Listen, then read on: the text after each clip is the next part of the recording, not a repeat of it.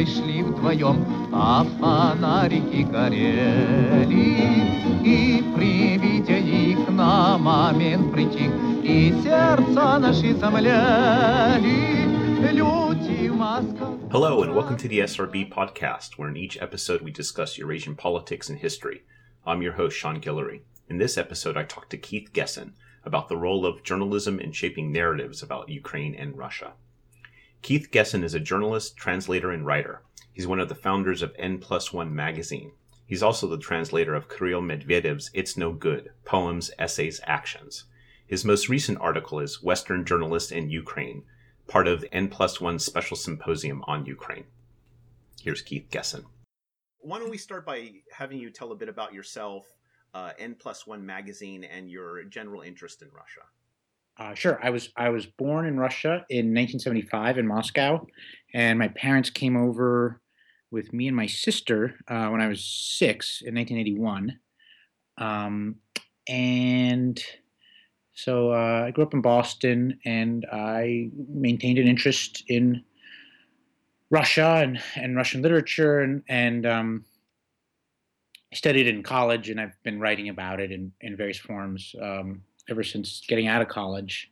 Uh, N plus one, I started with a few friends in uh, 2004, and it's been a really um, a great opportunity, uh, Russia-wise, to just uh, bring stuff over um, and and uh, not have to ask a lot of permission from from people to to publish stuff. I mean, we do ask permission from the authors, but um, I'm able to translate stuff pretty quickly, and and if the other folks like it, then we put it in the magazine. So, so we've um, in the first issue we had the first ever English translation of Sorokin's uh, Norma, the Norm.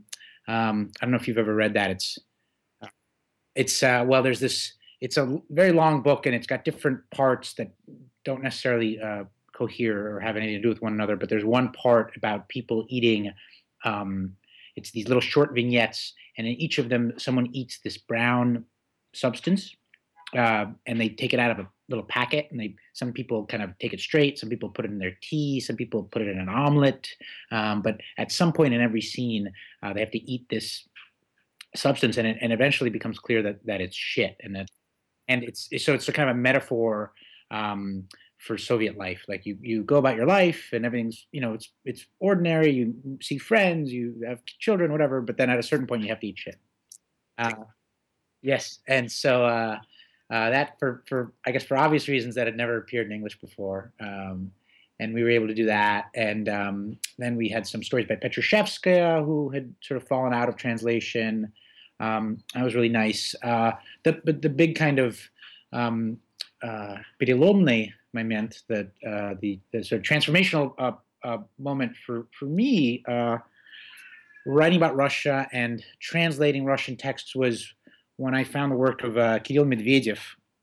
Um, and it was this moment I was on a, I guess I was on a reporting trip, uh, which for me is always a, a um, until recently I had two grandmothers over there and um, and my sister was over there and aunts and uncles. So I sort of, you know, my I made family visits that were also reporting trips and reporting trips that were family visits. But on one of these, uh, I think in 2006 or 2007, um, I noticed that all the kind of kids that you'd meet, the sort of you know kids by which I mean you know, college students or graduate students, um, they were reading Howard Zinn. uh, yeah, there was, and, and, you know, and this this this in the context of, of course. Um, for years, if you were a young person, you know, and, and not starting in 1991, obviously starting in, you know, 1960, right? Um, if you wanted to be a kind of progressive young intellectual, you were interested in the West and you were interested in the free market, right?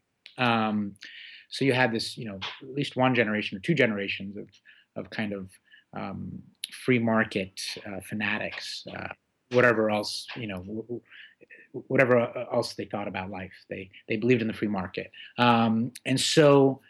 Uh, at the same time as I kind of noticed this, I, I found this poet, uh, Kirill, um, who was um, who had renounced copyright because didn't want to deal with the um, corporate uh, publishers um, and had become a kind of uh, heretic of the uh, Russian literary scene, um, and his you know he, he, for me it was a discovery and and he had made this discovery himself. He he, he was like you know what was russian um, what was the life around me? What was russian political thought missing? You know i i, I sensed and and you know literary thought also he said i sensed that people weren't really explaining things that were happening around me and and i realized you know that that marxism was missing that that this that the the, the, the school of western marxism which um, you know most progressive intellectuals uh, in the West had gone through, you know, for uh, 50 years, um, really didn't exist in Russia. And that was the, it was almost the, the only thing that didn't exist uh, intellectually. So um, he had this project, both in his poetry and his essays, to um, to, to bring that back into, into Russia. And, then he started a, a small press called the Free Marxist Press, which um, publishes translations of Western Marxists. Um, and and so uh, ever since then, I've uh, I've kind of been following uh, him and his cohort, and um, trying to think of how would one would approach um, writing about Russia from a, a leftist perspective. Uh, well, let's kind of turn to some of the things you've been doing with N plus one. Now, you you have published a lot of Russian literature. You've also published um, some some Russian kind of political commentary uh, particularly around the Ukraine crisis, there's been a number of articles and editorials about you know how to kind of try to understand what was going on there over the last couple of years. And then most recently n plus one published a special symposium on ukraine that included i think five articles uh, kind of evaluating what's going on there. Uh, what was the genesis of this symposium and what kind of intervention do you hope it's going to make in the discourse around the ukrainian conflict? Um, yeah, we, it certainly was meant to be an intervention. Um, I feel like it's been uh, it's been two years now um, since Maidan, and the hope was some voices together um, who had been speaking in different, uh, publishing in different venues uh, at different times. Um, you know, to to push back a, a, little bit on the narrative of um, the you know uh, wonderful revolution of dignity, um, the nasty Russians, uh, and um, you know the um, totally Russia created uh, situation in Ukraine, um, to put it uh, very crudely. Um, you know, and and so uh, you know, even as I say that stuff, I'm like, well, some of it is true, right? Um, but you know, just to just to gather some people in in in, in one place and see if we could um, have some you know critical leftist, um, uh, but not really uh, orthodox leftist uh, viewpoints on Ukraine. So. Um, but you know, more concretely, there's a piece by Tony Wood that we were talking about about um, neoliberal reforms, uh, what those have started to look like in Ukraine, um, and what those have looked like in other places. Um, he has a, a, kind of clever argument that, well, if if you know the thing we really don't want Ukraine to become is uh, Putin's Russia, um, then perhaps neoliberal reforms are the last things that we want to impose on Ukraine, given the fact that it was neoliberal reforms that gave birth um, to Putin's Russia. Uh, so, you know, whether or not you accept that argument, I, you know, I think it's, it's a very important thing to say um, that uh, these reforms that you know no longer people don't even call them neoliberal reforms; they just call them reform. Uh, and they're always a good thing. You know, it's always just not questioned. You know, so the question is: Is Ukraine uh, carrying out the reforms, right? And if the answer is no, that means Ukraine is doing badly. And if the answer is yes, then that means Ukraine is uh, progressing. Um, but he asks the question: uh, You know, is are these reforms good? Um, have they been good in other places? And the answer mostly is no. Uh, mostly, they reduce the capacity of the state. Um, they lead to capture of resources by a small group of insiders. Um, obviously, we saw this in Russia. Uh, we've seen it in a lot of other places also. So, um, I, you know, personally, I don't know. Um, obviously, some places have prospered um, after going through reforms, right? Uh, but a lot of places have not. So um, I think you know I think it's an important argument to make. Well, one of the things I thought from his essay that I was interesting in, in, kind of posing this. Well, if you want to avoid, I mean, just kind of what you said, if you want to avoid uh, Ukraine ending up like Russia, well, maybe neoliberal reforms aren't the one be- right thing because that's what led to Putin. Um, I, I also saw this him challenging the kind of tautological argument that, well, if you do these types of reforms, you will automatically get like a certain type of liberal democracy uh, right? I mean, which we just haven't seen that. I mean, you often you often get uh, state failure, right? Um, and yeah, so so it, you know, I mean, I guess the kind of goal is to to pry apart some of these um, ideas that have come stuck to you know become sort of stuck together, right? Where uh, if you have a revolution against um, a nasty kleptocratic regime, um, will you automatically get a uh, wonderful liberal democratic one. Um, you know, just just to, to, go back a little bit uh, in, about my own interest in Ukraine, I um, mostly mm, have been visiting Russia for the last uh, 20 years, and um, I was born in Russia, but uh, I, had been to Ukraine a, a, few times, and I went there in 2010 um, without uh, really. I just kind of went there on vacation. Um, and I noticed um, something that I didn't know. You know, I, I'd read about the Orange Revolution, right, and about Yushchenko and how wonderful this was, and I knew that it hadn't quite worked out uh, very well. Um, but what I learned when I spent a little bit of time there, and especially it was during this presidential campaign, which led to Yanukovych being elected, um, was that Yushchenko had, you know, spent much of his energy and time and resources on um, having this kind of memory war uh, where he, you know, resurrected the um, heroes of the Ukrainian resistance, um, whom a lot of people consider fascists because they collaborated with the Nazis. Um, and, uh, you know, he, he had really kind of, uh, you know, in, in a way pulled the country apart a bit. Um, certainly, he wasn't the only one doing this, but it was something that I had not uh, read about. Um, you know, I, I, you know, it was basically like the if you were just a kind of ordinary consumer of uh, the news in the West, you, you, you knew about the Orange Revolution. Uh, you knew that he and Timoshenko had had a falling out. Um, and that was it.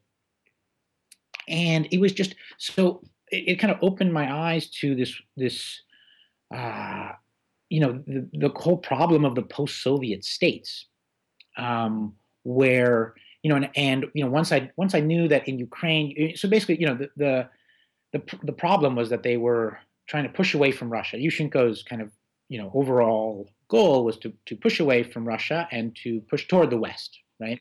And that's why he's always referred to as a pro-Western politician. Um, and in the process of doing so, you uh, highlight the crimes of Russia against your country, and you uh, rehabilitate um, some of your Nazi collaborators. Um, and this has been happening all over, right? Uh, all over Eastern Europe, um, certainly in the Baltics. And uh, well, it's just very interesting. and, and, and and even you know, but to go back to the question of the reforms, right? Um, you know, so when we when we say pro-Western, um, this can mean all sorts of things. And you know, in in in some instances, what it actually means is you know anti-Russian, um, anti-socialist, uh, pro-Western in a kind of bad way.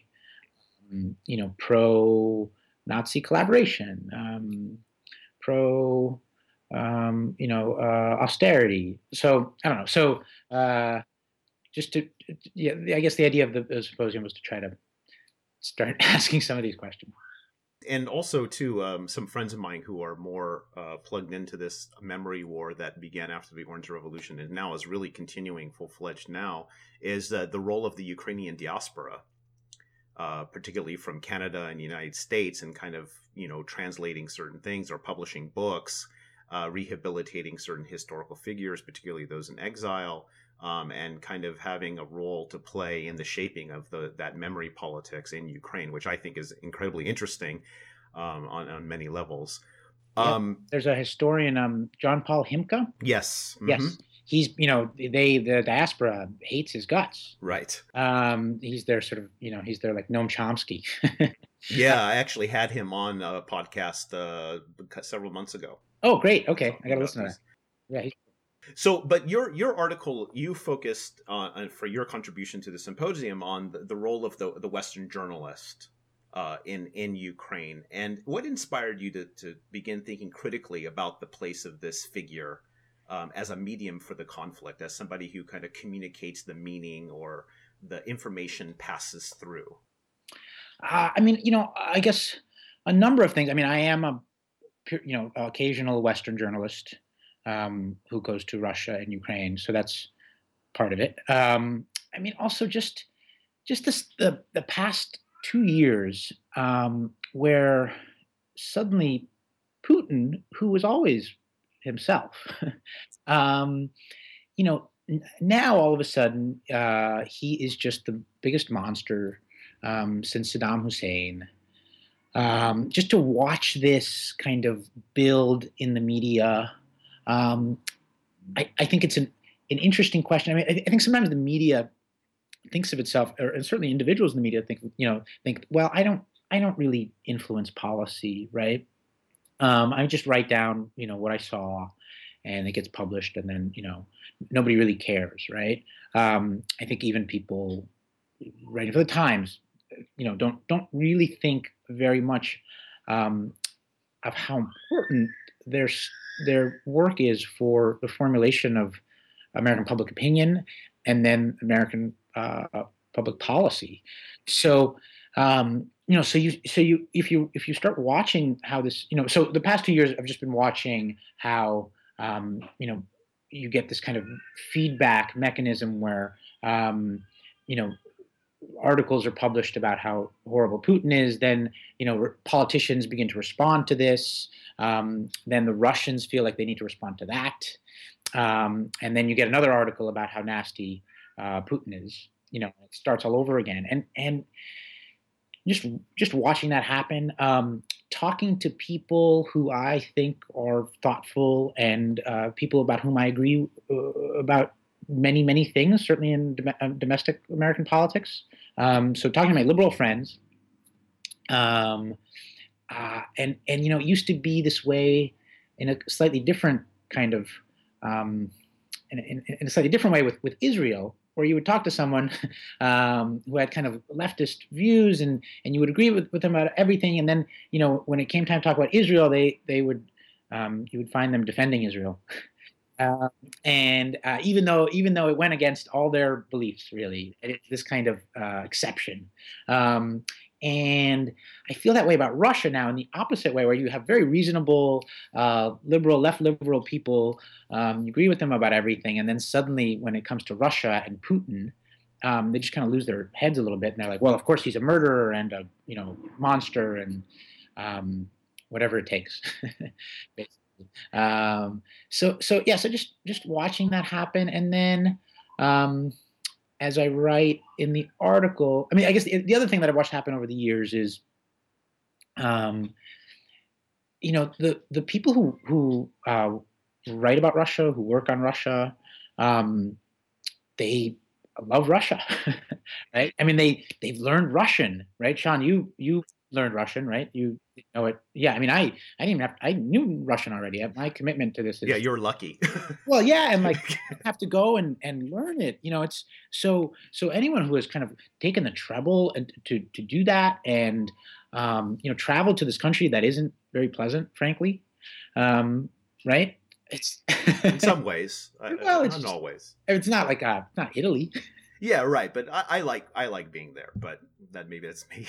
yeah, well, I mean, it's it. Yeah, it has. I mean, there's things about it that are great, but it's it's not a well, it's it's not Italy. Okay, so um, you know, I just I just I just think it's you know uh, even you know someone like um Victoria Nuland, right? She's a Russophile. I mean, she she's in, she loves Russian literature, um, and then so so you have this phenomenon of, of people um, going over there who have learned Russian, really love Russian literature, and then they, uh, you know, for various complex reasons, they start you know filing these reports or writing books um, about how horrible things are in Russia. Um, do you think do you think that there is a you know I, I mean I, I've thought a, a, lot about similar things that you're bringing up um, and you know and I I read a lot of stuff in in the Western press. Well, I have to admit that I, I read it less and less nowadays. But um, when I do read it, I do read some things that I think are quite good. There is some really good journalism out there. Um, but at the same time, there's a certain discursive trope. There are certain tropes that are kind of repeated over and over again um, that I find really kind of strange and interesting. Um, like for example, and then sometimes they contradict one another. So, for example, Russia is kind of this, you know, um, imperialist, uh, expansionary power, but at the same time, it's weak and crumbling. Right. right. Um, Putin is is in control of of of the country, and everything has to pass through him. But he is a weak ruler on the verge of collapse. Uh-huh. Uh-huh. Um, there, there's these kind of, and uh, there's also there was a wonderful article published. I forget who was the author, but it was maybe two or two years ago on um, the the title of is Russia's Eternal Collapse, which which looked at the discourse of Russia's collapse really from the 19th century. Mm-hmm, mm-hmm. Um, and and charted this up up into the present. And there's also another wonderful book um, by um, a historian that looks at it's called the American Mission in the Evil Empire huh. by Foglesong, uh, David Foglesong. It's a wonderful book because it looks at the history of the United States and Russia and Russia as the American dark mirror and how there's this this effort to this discourse of liberating Russia since the late 19th century to the mm-hmm. present. Mm-hmm. Um, it, and it's a it's a fascinating study, but it, it Russia plays this role I think, in particularly in American discourse, um, of this kind of decaying or co- eternally collapsing. I mean, every couple of weeks you can see an article about how Russia is about to collapse. Yep. um, and I don't really understand that um, this discourse. Huh. I uh, yeah. Well, you know, I mean, I, you know, I do I do think Russia and the U.S. have a lot in common, um, just because they're big and and messy and and um, you know the the the Russian. I mean, you do you do go over there and sometimes wonder how anything works.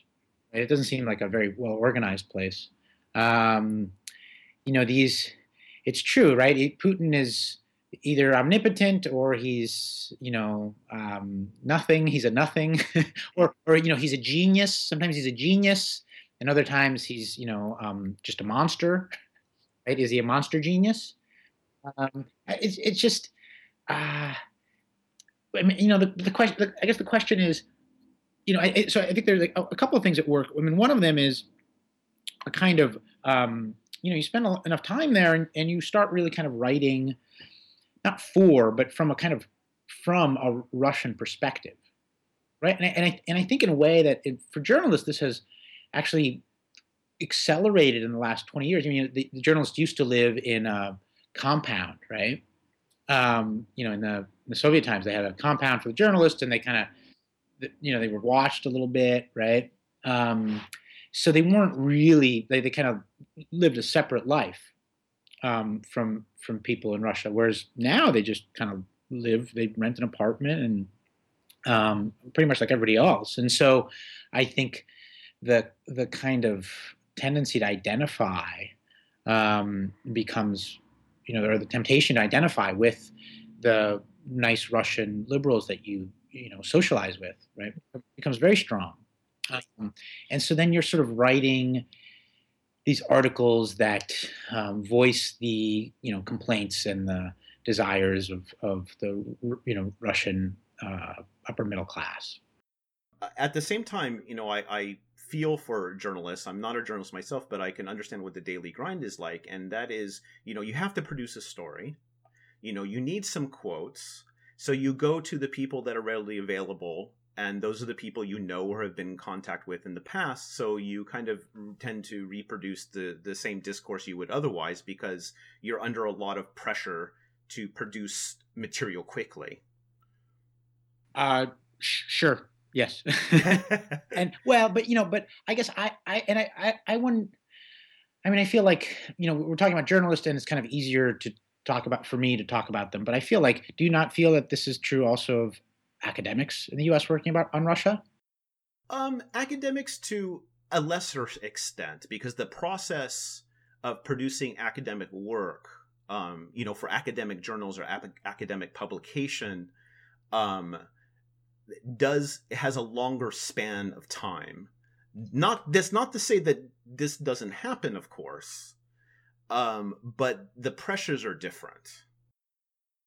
I, I, right. No, I guess I mean um, that you know, for me, the you know journalists and academics and policymakers who work on Russia, right, um, with some exceptions, um, seem to me all part of this sort of complex of um, people who like Russia um, and for you know, but create this kind of discourse where uh, you know Russia is bad, um, oh, Russia yeah. is dangerous, um, and Russia is or and and or Russia is collapsing, right? Right, right. Said, you know, I mean, um, so you know, if that's true, then it's not just a matter of time pressure; it's else going on. No, I'm not. I'm, I certainly don't deny the fact of this kind of overarching discourse about the place. That's absolutely true.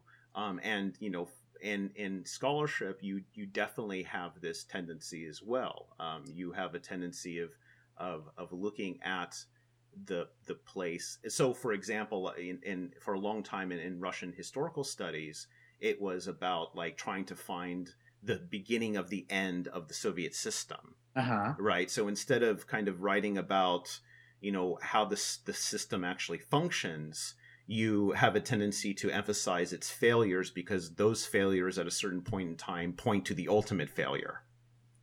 Right. Right. Or you have a, you know, historical kind of tradition of looking at instances of resistance um, which were for complex questions, but one of which was to look at when there was the beginning of some sort of pushback uh, that would eventually lead to certain either reforms or ultimately to the collapse of the system.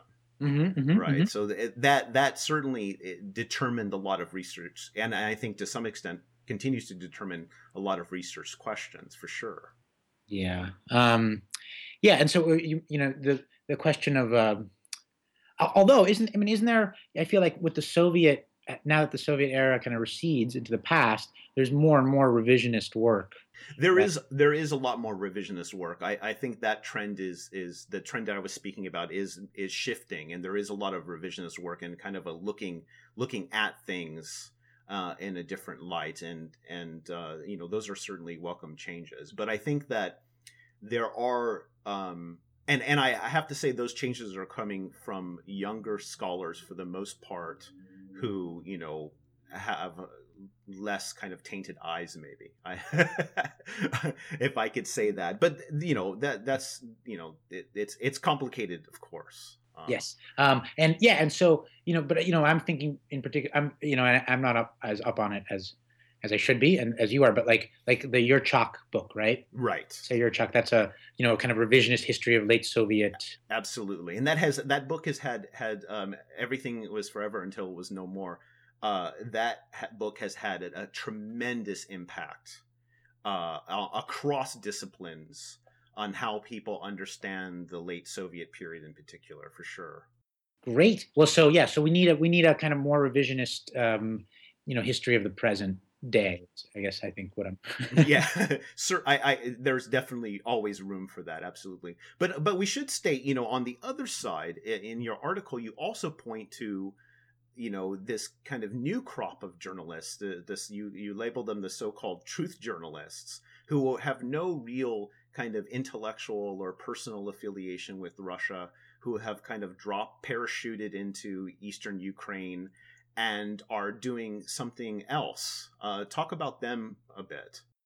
Uh, sure. Yeah. So you know, there was um, kind of a infamous guy named Graham Phillips um, who was uh, kind of a sexpat living in uh, Odessa, and um, you know, writing a, from he was from Britain, and he was he wrote a blog about um, you know his kind of love affairs and his uh, and and his love of soccer, those two things, and um, and then uh, the conflict started, and he started writing more. Uh, I'm sorry, uh, Maidan started. That was before there was a conflict. Um, and he's, you know, he started writing about Maidan a bit, and I guess Russia Today uh, noticed uh, one of his blog posts and had him on, um, you know, because they're always looking for English language speakers who share the views of Russia Today. And uh, Graham was, you know, a skeptic of Maidan, so. Um, you know, so then he became, um, you know, he kind of got a taste of the media uh, attention, and, and then he eventually went over to Eastern Ukraine and um, started making these videos where he, uh, you know, tried to provide a sympathetic view of the rebel cause.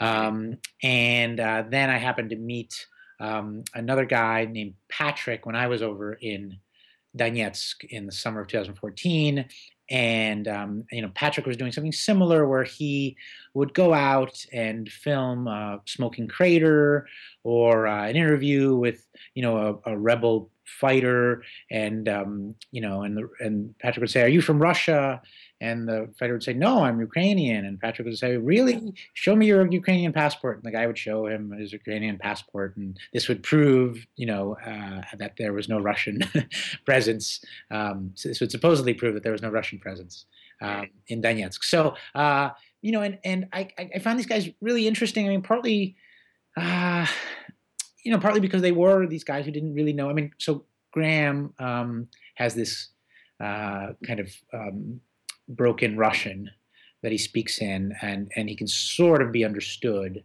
Um, and, and, but it's kind of very, it's very funny. And um, so and, and and this other guy Patrick didn't didn't know Russian at all or Ukrainian. Um, and you know, um, but they were able to produce this this kind of media coverage. Um, however, you know, Western uh, outlets were not interested, so they ended up selling the stuff to Russia Today.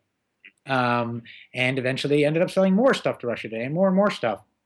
And you ended up with these kind of, um, you know, a Brit and an American doing um, what could be described as Russian propaganda.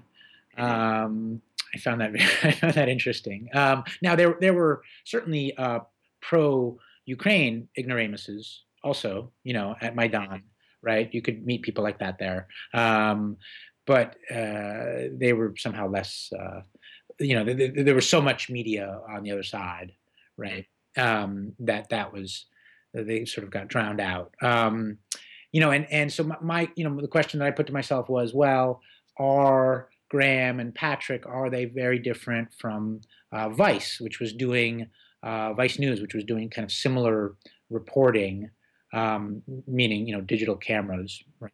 Um, and doing it very quickly. Uh, now, and and Vice was the, the, people doing it uh, knew Russian. Um, they uh, were highly professional. They had some resources. Um, they did a really good job, right? Um, and but their their uh, point of view was certainly, um, you know, certainly pro Maidan, um, you know, anti uh, East, um, and you know, so how much of a difference was there, right, between these two sets of in in their methods. Or, or, no or just or no in in their you know in the result or the you know ultimately what you know what one thinks of them right? Um and i don't know i mean i guess uh you know in in the uh, symposium nina Potarskaya, who's a ukrainian uh, leftist activist you know she says ultimately my country has once again become a battlefield for two imperialisms right? And I think ultimately that's true. you know, and and one of those imperialisms is much cruder and and um, you know nastier in certain ways. Uh, I mean, the Russian one, uh, but the other one is is just as real and and uh, just as much of a problem for the people who end up kind of um, in its way. so, so uh, you know, so for me, there was this Vice, this interview that that Simon Ostrovsky of Vice did with the American ambassador um, we didn't ask him a single difficult question um, and did not ask him about his infamous phone call uh, with Victoria Nuland about uh, who should be in the new government of Ukraine after Maidan. Um, and just in general, it really kind of highlighted to me how little reporting. You know, there's been so many reporters over there, um, whether they were you know uh, super smart and and well prepared or or not, right? Just a lot of people over there doing uh, you know often very amazing and courageous things um, and how little of their attention uh, even though many of them were american or, or british how how little attention they focused on american actions um, in ukraine. And and I know it's a kind of leftist cliche uh, to say, well, what about you know the, you know American corporations? What about the State Department? Um, well, what about those things? I mean, I would love to know more. Right. I, I have to say that, you know, in the last couple of months, there's been a number of reports. I don't know how, you know, substantiated they are, but uh, reports in Ukrainian media about the role of Pyatt and other American officials in the back rooms kind of making certain demands and requests on things, you know, on reforms or even staff positions and things like this. I mean, this is being, you know, in the Ukrainian press um, and I'm surprised that no one has picked this up and tried to delve into it a little bit more. Maybe the stories are, you know, completely worthless. I don't know, but it's it's certainly a question because uh, you know th- that comes up. Yeah, and well, and I mean, I think that I think it's been true since the beginning that they've that the U.S. has been um, very involved in you know, and that doesn't mean that they planned Maidan, right? Uh, they you know it, it, it, i don't think there was even well i don't know if there was finance if they i don't know if there was some usaid way to get money to my i don't know but um, i don't think it was a big usa plot right um, but you do have this phone call um, you know where they're discussing who should be in the government i don't think it was up to victoria Nuland, right and who got to be in the government um, but certainly the us was you know at the table all, all the time um, yeah, and so you know, I, I, think there's almost like a kind of um, structural problem where you know journalists are sent to report on Ukraine, right, or on Russia. So if you're in Russia, you report on what the Russians are up to. Um, right. But that seems to be a mistake because, um, especially in this situation, I mean, the, the, you know, w- w- what is the you know you're you're writing for American readers, right? Um, they are you're not writing for the uh, you're not a State Department um, or, or, CIA analyst, right? Um, who needs to give uh, policymakers um, you know actionable information, right? You're writing for uh, U.S. readers, U.S. citizens um, who ought to know what you know, who, who, and who I think would be curious to know what their government was up to. Uh, and it just doesn't seem to be in the kind of field of vision um, you know, I, I, keep, I, keep, thinking about that. Uh, there was this military base that the U.S. had in Kyrgyzstan.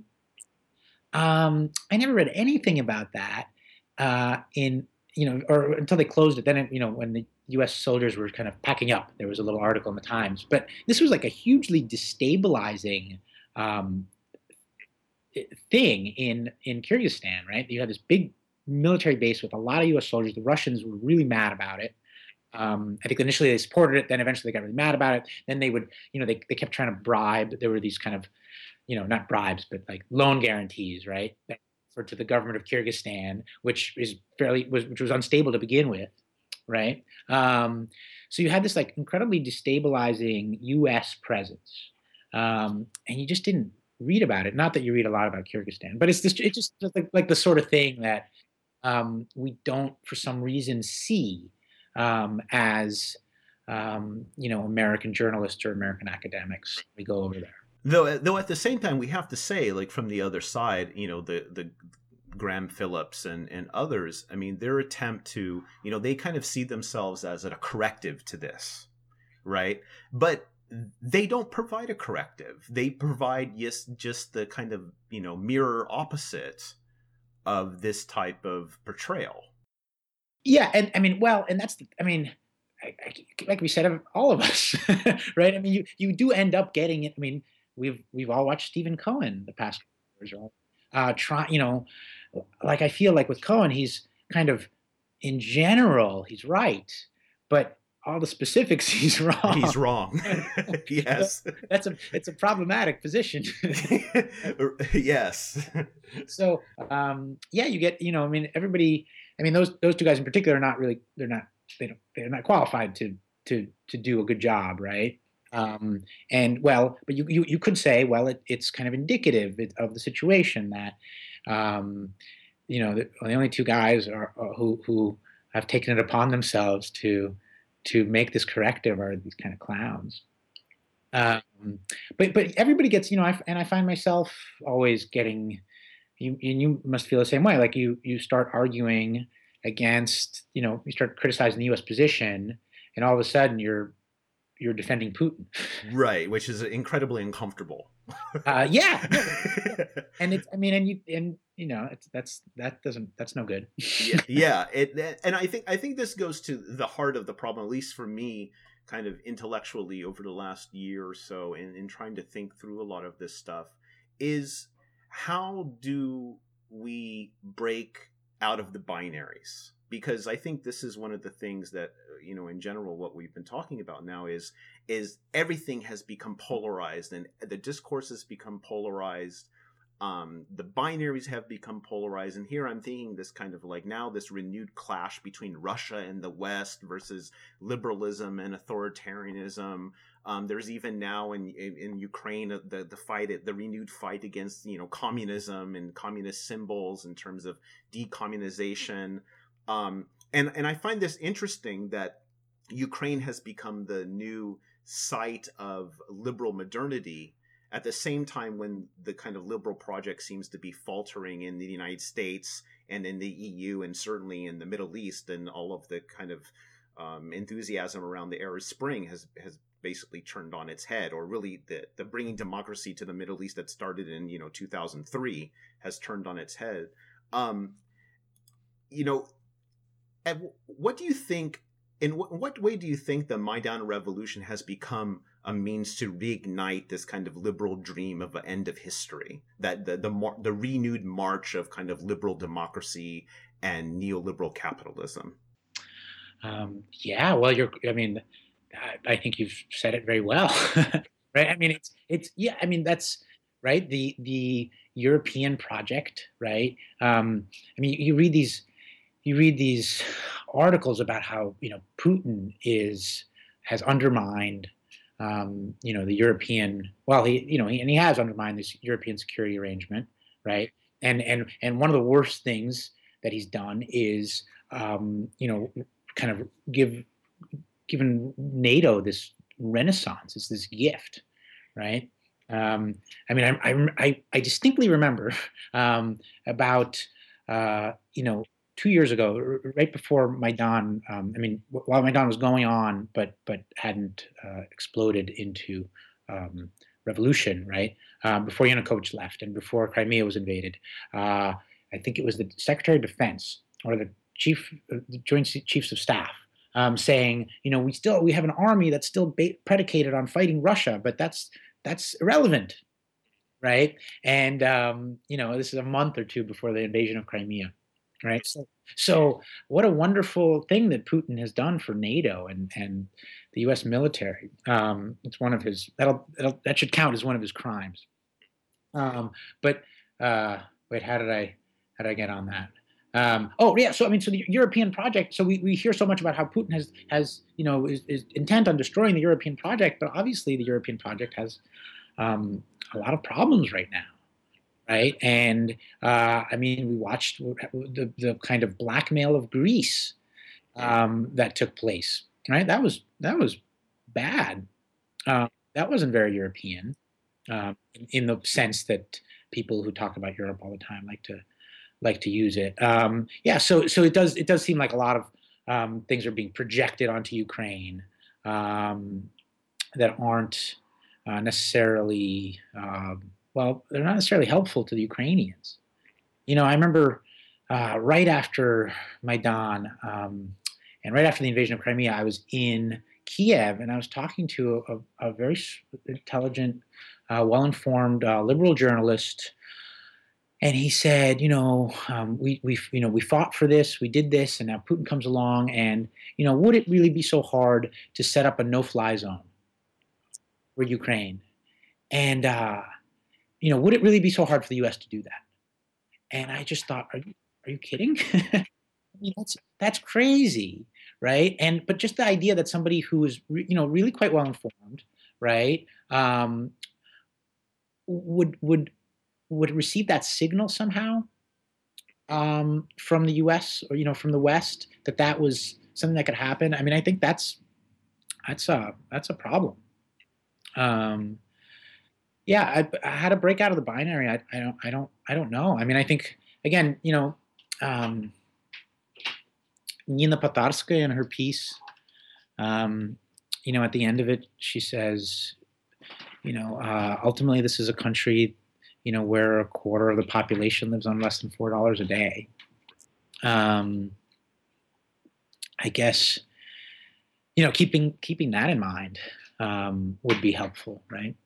Um, and you know, I feel like one, yeah, once you once you get kind of pulled into these arguments about Putin and NATO and all that, it gets um, you're no longer really you're, you're not really thinking about those people and and and the real effects of all this stuff. Right which are real. I mean the the the refugee dumb the the collapse of the grivna the unemployment. I mean you know for example uh, until i think a few days ago there was a major uh, protest of miners in Lvov who weren't being who had wage arrears for several months. Uh, I just saw the statistics on wage arrears in Ukraine is enormous. Um, there's a lot of kind of social problems that are going on um, that I think requires some putting into some attention for sure, and put it into some context, um, and, and and especially in regard to the reforms that are being kind of demanded on on the country. So, uh, and finally, um, you know, as as you said at the beginning of the interview, you know, much of your critical analysis comes from a left perspective, and and what you've been trying to do in your writings, not only on Ukraine but also on Russia in particular, you're trying to find, you know, what, how should you know someone who identifies himself politically on the left, how do we analyze this place? And and I think that you know good critical leftist analysis of Russia in general and in, in Ukraine in particular has been wanting. Um, you know, you get this unfortunate phenomenon of leftists kind of you know arguing for the positive impact of Putin um, on the you know in kind of this anti, what is called the anti-imperialist left, uh, taking very strange positions. Uh, defending, you know, Putin's foreign policy. It's very strange to me. So, what would be your kind of suggestion of how do we understand what's going on in that region um, from a leftist perspective and how do we fit it into kind of a general global capitalist um, you know environment or context not to put you on the spot oh man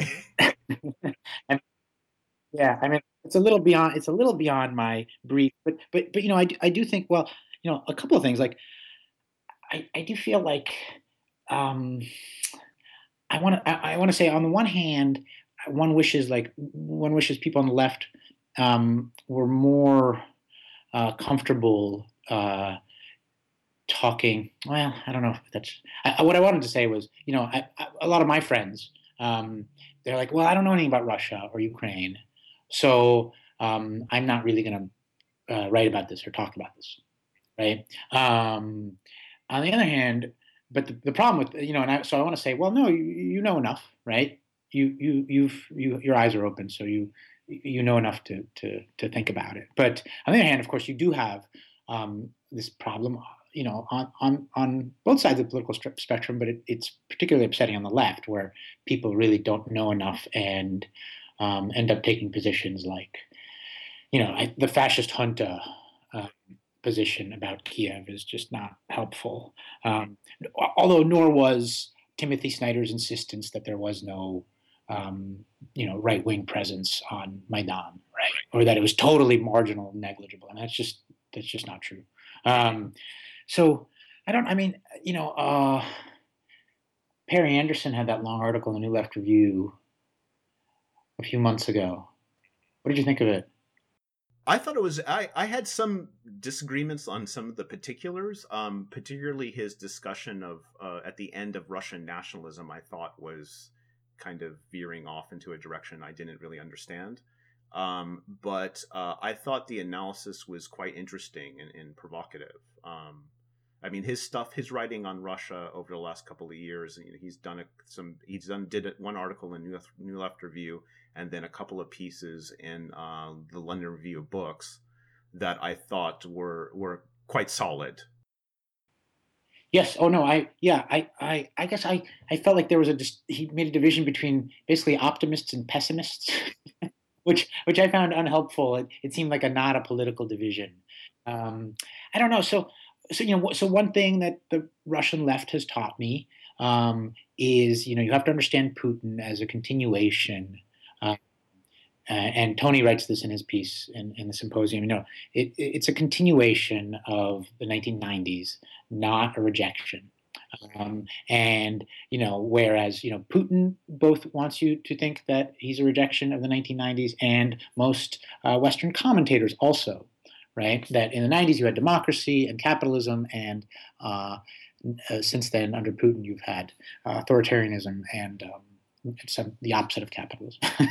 um, you know, whereas in fact, um, a lot, you know, um, a lot of the reforms have continued, uh, you know, and, and in fact, just in the past couple of years, right, uh, we've seen we've seen doctors uh, getting uh, cut and and uh, education, right. There's been medical and, and educational reforms, um, these wonderful reforms that uh, are also going to be imposed on Ukraine, right. So um, I think that's a very important thing to understand.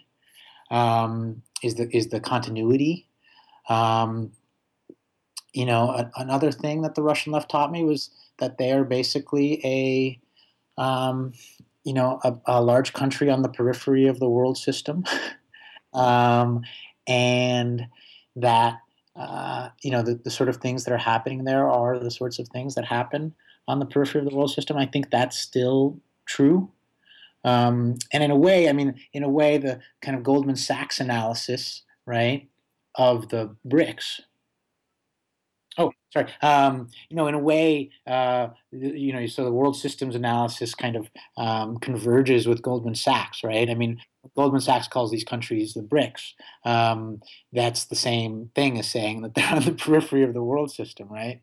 Uh, or something similar, right? Um, and uh, you know, I don't, I don't know where that, I don't quite know where that gets us, um, but, but uh, it's, it's, uh, it's the beginning of something.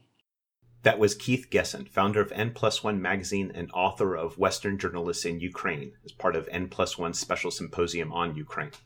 I'm your host, Sean Guillory, and this is the SRB podcast. You can subscribe to this podcast on iTunes, where if you have a moment, you can write a review. You can also follow me on Twitter at Sean's Russia blog. Until next time, goodbye.